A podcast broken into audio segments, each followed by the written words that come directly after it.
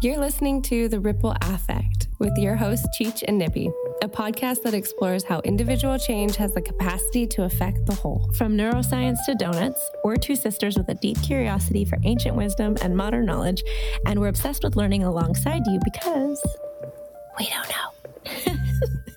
Let's dive in. Hello, Ripple Affect Pod listeners. Cheech here. I trust you're doing well and staying sane in this crazy world.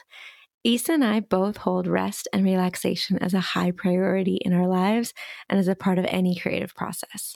For this reason, we will be giving ourselves a bye week. Please enjoy catching up or re listening to your favorite episodes thus far. We, of course, think they all hold value, but our sofa series with our guests have been some of our personal favorites. Check them out if you haven't already. Be sure to tune in next week for our Tactical Bite style episode where I dive into a very personal journey with a certain V word and the tools I've learned along the way. Vulnerability. The V word is vulnerability. Until then, stay tuned, be well, and take care.